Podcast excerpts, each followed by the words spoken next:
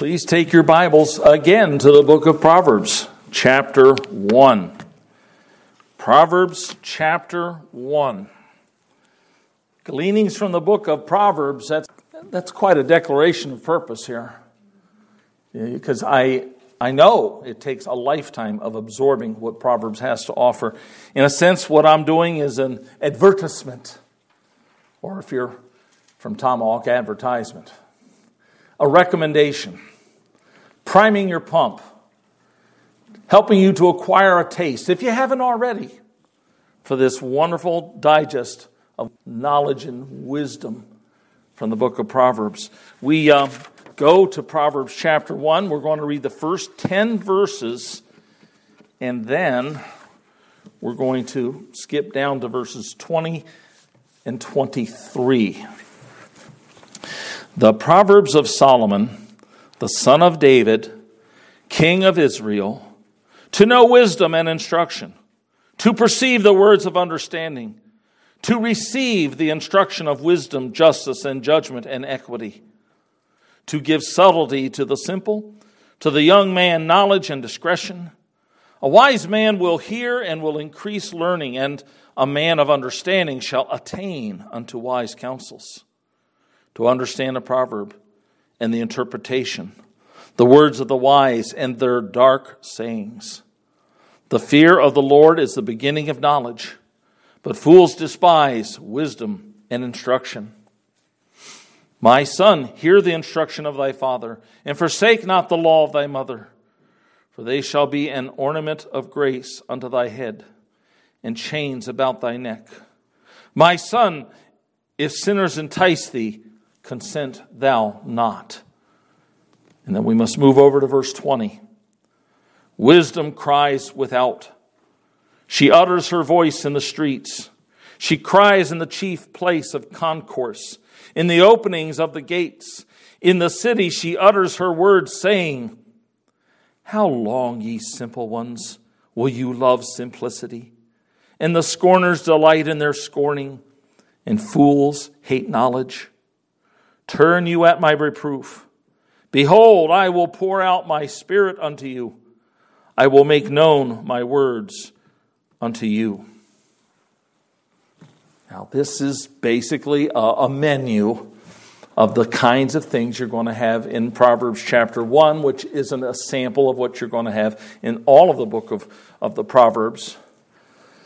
And, you know, the popular phrase came up some years ago about the purpose driven life and the purpose driven church, and they had purpose driven Bible study. And, you know, I, whatever we want to say about the books or the author, the title really says something that everything should have purpose. Your life needs a state of reason, uh, uh, kind of like a mission statement. You, you, why am I here? Why am I not there?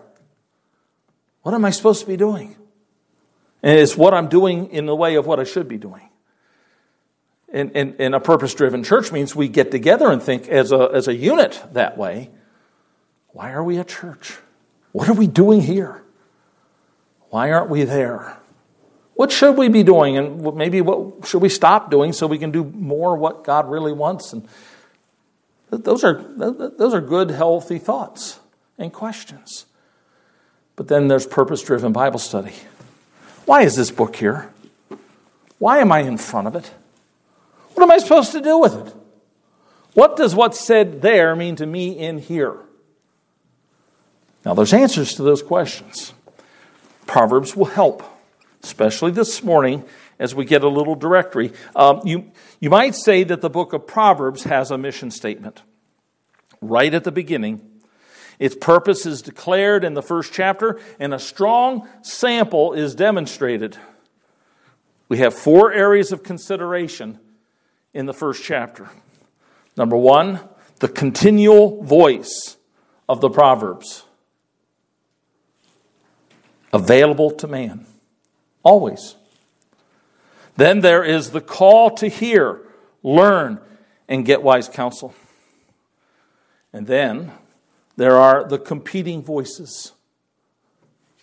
They compete against the call of wisdom. They attempt to pull you to the right or to the left. they'll get you in the ditch. And then there's the call of wisdom to make the right choices. Every day is a day to make choices. Even if you made them yesterday, you better make sure you're making them today too. We are so forgetful. We sometimes the things that we have gained from the Word of God, it's kind of like a greased pig contest, if you know what that is. And you grab it, and it, and it, and it makes a big to do, a big noise, a big splash, and next thing you know, it slipped right out again. Oh, I, I hate to compare God's Word to a greased pig contest. It's more about how we handle it. Because if we listen carefully to the call of wisdom, we'll find that He is willing to be found, to be received, to be taken in and applied. And, and He is willing for intimacy. He's not really playing hard to get. It's the interference between the world, the flesh, and the devil that makes this the grease pig contest. Now, there's an old quote embedded in my mind. Um, it comes from the front cover of a, of a magazine called The Free Grace Broadcaster, something that you can receive freely uh, by Chapel Library out of Pensacola, Florida. If you can't find it, I'll help you find it. Wonderful people have been publishing for decades good old fashioned preaching and teaching and values. The magazine, it's like a little booklet. Uh, usually has articles all fitting a certain topic, and they give you the gleanings of, of great thought, wisdom, powerful preaching from the voices of the past on very important subjects. Now, this quote is always on their front page. I can't remember who originally said it. One time in one of their articles, they, they mentioned it, but I couldn't recover that. But see and listen here as I tell you to humble the pride of man, to exalt the grace of God in salvation, to promote real holiness in heart and life. Isn't that great? That's pretty thorough. And in some ways, I think the purpose statement that Free Grace Broadcaster has uh, could be well applied to the book of Proverbs. And you may say, well, there isn't that much said about salvation in the Proverbs. Well, there's something. Grace is there.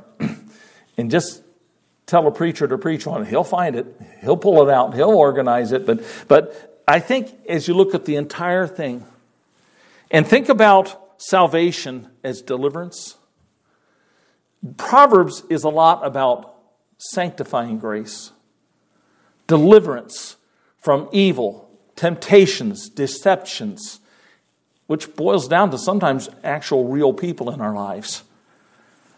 And so, um, the need for the Lord, the need to be right with Him, and so forth. I, I think this is a good statement to make us think about why we should give careful, regular attention to the book of Proverbs to humble the pride of man, to exalt the grace of God in salvation, to promote real holiness in heart and life. Now, we're going to look at the first four verses and consider the continual voice of Proverbs. When I say a continual voice, it's like always there, it's always available to man. You know, we, we get used to certain programs uh, some of you might be old Paul Harvey fans. And uh, there was something about his wisdom and wit that was made the news interesting. And um, it's that kind of voice you just thought should always be there. You might look forward to it. Make sure you're tuned when he's on. And maybe you can think of somebody else. I'm having a hard time these days when it comes to news, wanting to hear anybody. But um, good voices are out there, folks. Christian radio. Um, there, there's available to us in so many forms on the internet to get good material. If you if you want to get fed more, uh, it's there. If you don't know what I'm talking about, we'll introduce you to sermon audio or some other great ministries. But a lot of them are represented at sermon audio. But the fact is, God led one man, well, mostly one one man, to write all these things And though his physical voice is gone, his hand is no longer writing, what God had him write is like a voice that speaks to every generation. And it always applies. It always can be applied to any culture, any economy, any level of technology and advanced things. It always works. It works today. It'll work tomorrow. It'll work. If Jesus doesn't come back soon and uh, I'm out here because I died, it's still going to be working. These scriptures are provided, preserved, and promoted by the Spirit of God. They are a continual source for people to search and to feed their soul. So we ask the question what will the Proverbs do for you? Let me read verses 1 through 4 again. The Proverbs of Solomon, the son of David, king of Israel, to know wisdom and instruction, to perceive the words of understanding, to receive the instruction of wisdom, justice, and judgment and equity, to give subtlety to the simple. Some of you may have the word prudence. And to the young man, knowledge and discretion. Okay, Let's go over those. This is the part I told Susie this morning. I said, This is the part I always skip over. I want to get to all the other stuff. Yeah, yeah, I know what it says, yada, yada, yada. And, and, and that's that familiarity breeds contempt. It's that familiarity makes us calloused and slip over and pass over things that if we take them more seriously, they actually say quite a bit. So here's how the list goes. The, what will the Proverbs do for you? It'll cause you to know wisdom and instruction. Now, you've heard the phrase, ignorance is bliss. If I don't know, it won't hurt me. Say that while you're sleeping in the woods and uh, a bear is coming. No, ignorance is not bliss. And, and ignorance, in, in the case of Scripture, is destructive. Hosea 4 6 says, My people are destroyed for lack of knowledge. And there's more to that verse, but that, that, that stood out in my mind here. People will be destroyed for lack of knowledge. You're sleeping in a house that's on fire. If somebody doesn't bang on the door and wake you up or throw a rock through the window, you're going to die. But when they do it, you might get mad until you understand. The person who's running up the road waving their arms telling you to stop because the bridge is washed out around the corner is saving your life. And so we need to know wisdom and instruction, and we must not let ourselves be ignorant, especially when we are being given this continual voice of, of instruction, encouragement, warning, and so forth. What will the Proverbs do for you? They will cause you to perceive, to discern the words that give understanding. Now, if you remember in a previous study, understanding is to know what to do with what you know. There's knowledge, there's wisdom that qualifies how knowledge should be used. Understanding means you got it and you're going to do something about it. And if you don't do something about what you've learned, then the knowledge is vain and actually will work against you. So the application of knowledge and wisdom. Um, 2 Timothy 2:15 Study to show thyself approved unto God, a workman that needs not to be ashamed, rightly dividing the word of truth. Different translations will take the word study and use a more modern expression. The translators were translating correctly because in their day, study could mean try real hard to do a good job, make it a priority. And that's what this Greek word means. So, uh, newer translations will say, give all diligence to show yourself approved unto God. But, in case you're wondering about the study part, rightly dividing the word of truth. There you go. I need to know how to interpret the words of Scripture. People have put their minds and hearts to task in many generations, virtually every generation, to know what God's Word says and what it means by what it says and what we should do about it. It's our task and to somehow be able to do something about it, but also make the next generation understand and do something about it too. We've got something to pass on to someone. Not just our knowledge, not just our wisdom, but our example. When we demonstrated understanding and did what God's word said to do, or didn't do what God's word warned us not to do, and our testimony now vindicates God's wisdom, and we can tell others how we've been blessed by taking heed to the words of God's wisdom and knowledge. And then Proverbs 19:27 came to mind. I, I can't quote that one quite right, so let me turn to it here. Proverbs 19, verse 27. Cease, my son, to hear the instruction that causes to err from the words of knowledge. You are accountable for who you allow to teach you. You're accountable to who, whose instructions or advice you take. There's a place in Israel's history where God told Israel, Your parents weren't faithful to me, and you shouldn't have listened to them. Now, that doesn't sound right because we're told to honor our parents and so forth. Well, this is a case where it went wrong. Their parents left off serving the Lord and went off to idols and other things, and the children should have said, No, God's word says this, we will follow the Lord. As for me and my house, we shall serve the Lord. Discernment here. Discernment to perceive and discern the words that give understanding, which also means to perceive and discern the words that do not give understanding, the false teachings that are out in the world. And the scary part is a whole lot of false teachers can sound so good, so intelligent, so sincere, and so popular. You know, don't buy it. Don't buy it. Buy the truth and sell it not. Well, that's another one. I'll maybe mention again, or I already did. Okay, the third bullet point. What will the Proverbs do for you? They will cause you to receive the instruction of wisdom, justice, judgment, and equity. Now, rather than define all those words, I think you get the basic idea.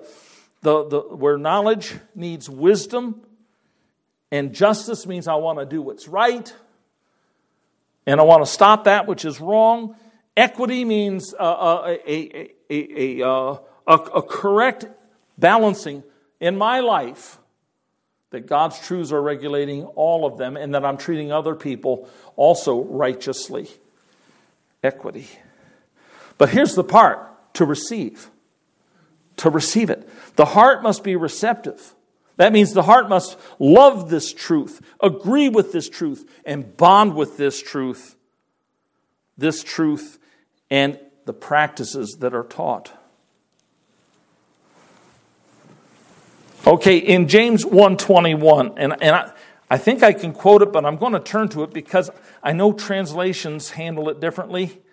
And so I want to see it right in front of me here as I try to explain. Your Bible might not say just exactly what mine does. But James 121 Wherefore lay apart or lay aside all filthiness and superfluity in my Bible, but that means an overabundance of naughtiness. And naughtiness just doesn't sound bad enough, does it? We say naughty, naughty to our little dog that just got into the garbage can, and we say naughty, naughty to our little child that grabbed a cookie when they shouldn't have, and we're half the time grinning when it happens. Not so much with the dog in the garbage can, but, you know, naughty has been a light-hearted word, but when it's used in the Bible, it's not. It's not. Um, the idea here is wickedness, evil. And, and then it says next, to receive with meekness. And meekness is the attitude of a servant. Receive with meekness the engrafted word, which is able to save your souls. Now, my Bible says engrafted, the, the New King James will say engrafted, but a lot of the newer Bibles have implanted. Okay? So I like grafting because I had a friend who loved to graft apple trees uh, for a hobby. And he'd take a, a main stalk of a tree and he would add branches from others. There's a way you cut and you slice and splice and you put this stuff on, and, and uh, the, the, the branch will merge with the tree and become like it belongs there and eventually bear fruit. He, he had apple trees that could bear four or five kinds of apples. And he got great pleasure out of it, and well, actually, I did when he let me eat them. But the idea of bonding and becoming as one is so clear to me there. Now, implanted, you know, you may think of planting a seed in the ground and it takes root and so forth. But in a sense, grafting is, is implanting a branch, a branch foreign to the tree, and it becomes like a natural branch then. All this to say, your relationship with the Word of God, you need to bond with it. It becomes a part of you. It's not a, oh, yeah, I got to do that. It's, oh, I affirm. This is what God said here. I will remember. I will not forget. I will comply. I'll be a fool if I don't. And so the, the bonding, the heartfelt reception of these truths. Now, when it says, which is able to save your souls, this is not referring to gospel truth that shows you how to be justified from the penalty of your sins. That's the first phase of salvation. The next one is to be de- uh, delivered from the power of sin. It's deceptive power and sanctification is taking place. This is ongoing, it's the rest of your life. And, and there's a, a third one of being delivered from the presence of sin when you're glorified. But James here is talking about the ongoing process of God's word delivering you, sanctifying you. You're becoming more like Jesus and you like it. It's not, oh, I got to do it. It's, yes, this is this is an opportunity. Thank you, Lord, for giving me this opportunity and help me when I fail and strengthen me. Just remind me, Lord, not to slip here. And, and we're, we're praying and doing in a, in a harmony with God's word. So, wherefore, lay aside all filthiness and overabundance of wickedness and evil. And, and overabundance. Don't, don't get stumbling there because we're not to be just a little bit evil. It's not like it's okay. We do sometimes a little bit evil. But don't let yourself go free fall into sin saying, I'm saved by grace, I can do whatever I want. Because if you want, there's something wrong. Your wanter has got to get delivered. That's a technical term. I hope you can understand. So lay aside all filthiness and overabundance of wickedness and evil and receive with meekness the attitude of a servant, the engrafted, implanted word, which is able to deliver your souls from the power and temptations of sin in this world. And your flesh uh, may have natural inclinings to these things, but God's word, the Spirit of God, using God's word, will deliver you. But make sure you're bonded. Make sure you've become heart heartfelt in what God's word is saying. And, and the book of Proverbs is very rich in this area. Sometimes people call James the, the Proverbs of the New Testament. A lot of similar subjects. So, anyways, I think I've said much as I should say right now about that, but there's one more thing. What will the book of Proverbs do for you? What will these wonderful truths of knowledge and wisdom do for you? They'll cause you to gain prudence or subtlety. Now, if you're noticing, I changed a word here. It says to give. Well, they kind of changed the way they were writing. The, the first ones were me getting, me getting, me getting. And this one, it's, it's the words giving. So I just wanted to keep in the same form of thought. This is what I'll gain because this is what Proverbs will give to me prudence or subtlety. Now, this Hebrew word describes having craft and skill in using or applying the words of righteousness. Ironically, the word is usually used to describe bad people being crafty and tricky. They have a certain skill. They're sneaks, right? They're like a bunch of foxes or snakes or something like that. And this time, the word's being used towards being a good person. So I felt it was appropriate to bring up Matthew 10 16. in, in, in um, oh, how can I do this?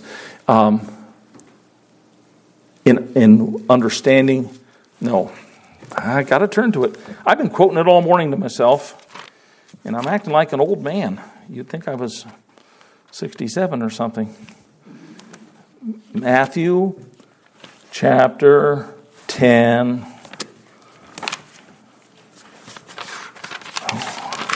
And verse 16.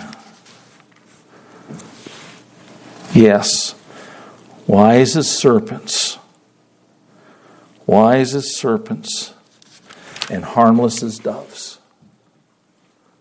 Be wise as serpents. Okay, snakes are considered the crafty bad guy thing, but you need that kind of wisdom to get along in this tricky, tricky world. But don't morally become like the serpent. No. In your morality, in your temperament, you need to be as harmless as a dove. Paul put it a different way to the Corinthians and he said, in, in, malice, be as children, but in understanding, be men. So there's a sense in which, we, we, if the motives are right, that skill that some people use for evil can be used for good. You need to be sharp. You need to be discerning. You need to be brave.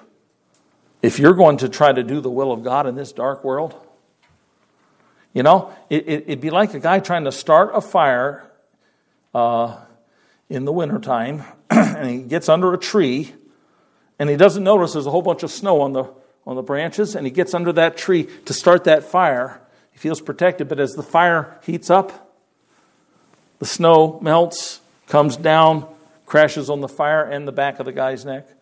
I think it was Jack London that brought up that idea. But some people have said it's like trying to build a, a fire in, in the rain. The environment's against you. You've got to find ways to beat it. And so, this subtlety, this prudence. Now, it says next in that portion of the Proverbs, verse 4, it says, to give subtlety to the simple. And I checked, and most people use the word simple. And maybe you've heard the word simpleton. And it's, it's generally a derogatory thing when somebody isn't too, too sharp, too bright. But the, the Hebrew word here describes a person that is naive, gullible, without a sense of moral direction, and inclined to do evil. Okay, foolishness is bound in the heart of a child, but the rod of reproof will drive it far from him. And God is uh, treating us as His children. He, he, uh, he scourges us. Every child that He loves, He scourges, He corrects, He chastens. And so the Proverbs can have that effect, like a good licking or a good firm warning. And then after you don't heed the warning, you get a good licking afterwards. Well, that, that kind of stuff's going on here because uh, whereas uh, the Proverbs are good for people of all ages, I think we need to be refreshed, refreshed, refreshed. We're, we're leaky and we need to be refilled. But there is an emphasis on exposing these words to young people.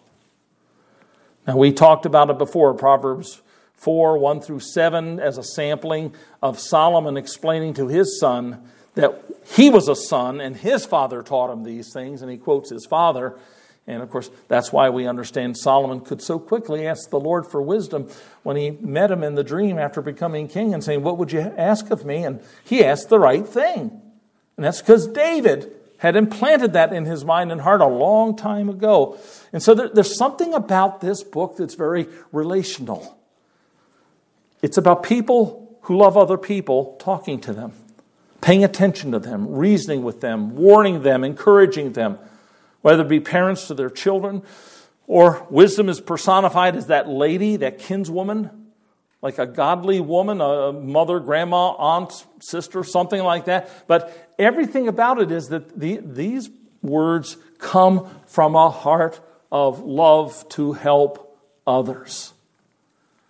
It's not a bunch of pulpiteering. And the time invested in this is like slowly rubbing in a good ointment. It pays long dividends. Ecclesiastes 12:1 says to seek your creator in the days of your youth.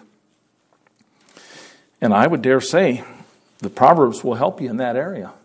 Because just like the law, it'll point out enough things in you that aren't right that it'll make you want to run to Christ to get them right.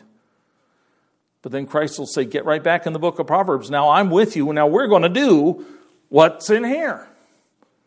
And so that love is the motive behind this. We're not judging, we're seeking to help, rescue perhaps, or lay a foundation, like our one hymn said today the firm foundation. His excellent word. Proverbs is the excellent word of God to lay a foundation in our life. And of course, as I've said, it, we need to be pointed to Christ so that we can actually do what Proverbs says. Well, we take verses 5 through 7 of Proverbs 1. And if you have paragraph markings, you know I've jumped over a paragraph marking, but these three verses really need to be seen together. It says, A wise man will hear and will increase learning and a man of understanding shall attain unto wise counsels. We need to see a certain amount of success as we agree with God that it becomes a part of us, engrafted in us, and we will attain unto wise counsels to understand a proverb and the interpretation. What those verses 1 through 4 we're talking about. The words of the wise and their dark sayings. Doesn't that grab you? Dark. Well, dark doesn't mean bad or evil. Most of the time, dark is contrasted to light. But here, dark is telling us that it's not all apparent to, a, uh, to the eyes of our mind what this proverb means. That's why they were made short. That's why they have little repetitious couplets in them where they say one thing and then another and it, it all goes together. you need to remember them so you can say them again and again to yourself, say them to one another, and talk about what they mean. Instead of ghost stories around the campfire, share some proverbs and talk about them. Bedtime stories might be some proverbs once in a while. These dark sayings, they're, they're, they're shady to us. They, they, there's more to it than what it just, I, can, I see the words, but. And this is where we lose some people. If it isn't just all laid out there, ta da, they just move on.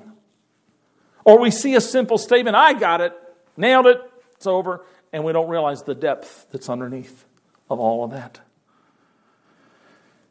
So to increase, to hear, to increase learning, to attain. Because Wise men want to understand the proverb so, as it's interpreted, those dark sayings come into the light of their mind and their heart. And maybe they can bring it to light for somebody else. Somebody else will say something, do something, you'll quote a proverb and go, Well, what does that mean? How about that? Maybe you'll have an answer because God prepared you. Because we're doing that thing called rumination, chewing the cud on these proverbs. They're meant to be taken slowly. When I had to work at a foundry and get up at uh, super early in the morning, I was scared to death to have a, a, Bible reading time because it almost like saying, Lord, don't bless me too much because I, I would lose track of time and I might be late. Well, Proverbs was my answer. I'll just take a proverb, Lord, give me what you got, and I'll get it here and I'll think about it all day. And I'd load myself up. And it was a very helpful thing for that time of my life, especially. And then comes verse 7, which is considered the, the, the key verse of the whole book. The fear of the Lord is the beginning of knowledge, but fools despise wisdom and instruction. How about our little chant? The fear of the Lord is the beginning of knowledge, but fools despise wisdom and instruction. The fear of the Lord is the beginning of knowledge, but fools despise wisdom and instruction. But fools despise wisdom and instruction. But fools despise wisdom and instruction. The fear of the Lord is the beginning of knowledge, but fools despise wisdom and instruction. Like I said before, that'll never hit the top 40 charts of Christian radio, but it'll stick. If I say brainwashing, let's just say mind cleansing, heart warming. If you'll just take to heart this main thing, you will learn the fear of the Lord, not just maxims and uh, sayings, not just little bits of wisdom that you can dazzle people with. You're learning about the Lord's mind and heart. You're learning what Jesus would do if he were here living your life, which, if you're a Christian, he is. But there's guidance here, there's application. And there's a type of success promise. And I don't mean you're going to get rich and wealthy and, and all that, but I mean your life will be fruitful if you acquire to these things. Make this your priority. You will begin to know the fear of the Lord if you begin to know the knowledge of the Lord here. And it's only a fool that would despise that and turn from it. To search the Proverbs is to search for something that you can put to use. The wisdom this book provides will yield fruit in your life and for the rest of your life. There is no end to its ability to influence you for good. So don't ever stop consulting this great practical, uh, this digest of, of great practical knowledge and wisdom eh, because you'll be a fool. You'll be a fool if you do that. I had one person in my life tell me flat out after me talking to him out of the Proverbs here that I'm a fool because I don't want to know. He meant it. He wasn't trying to be mean, even, but he just meant it. He didn't really want to know. I hope God's changed his mind since then or will change it. He was a young, young man when he said that to me. Well, like I said, it's an everyday thing. It's a choice to be made every day. Um, God help us next time, we're going to talk about the competing voices. And maybe we'll discuss the call of wisdom to make the right choices. I don't know if I can put those both together or not. I never know exactly how this is going to turn out when I start. But let's pray. Father, thank you so much for the truth as it is in Jesus. Because after we have seen the ideals and the principles of your word, whether it be in the law or in the book of Proverbs, Lord, we, we realize we got to come to Christ to get the sin problem cared for. And then, when we have Christ and His salvation, He sends us back to the Word and back, Lord, with the Holy Spirit to make fruitfulness out of our knowledge. Please give faith where it's needed today If there's anyone here who has not first trusted in Christ for the salvation from the penalty of their sins, may they trust in Him today and what He did on the cross and how He rose again and how He will live in the heart of those who call upon Him. But secondly, Lord, that we develop and protect our love life with Scripture. And that we will find you in between these pages, we'll find you reaching out to us to show us your mind and your heart on the things that are happening in our life and around us, guiding our thoughts as well as our actions. I ask, Lord, that as we are more fruitful, that this will draw attention to you in the world, that people might see the benefits of your wisdom and knowledge, and that it would create a hunger and a thirst that Jesus can provide for them too. So help us to be a good recommendation of your grace. I ask it in Christ's name. Amen.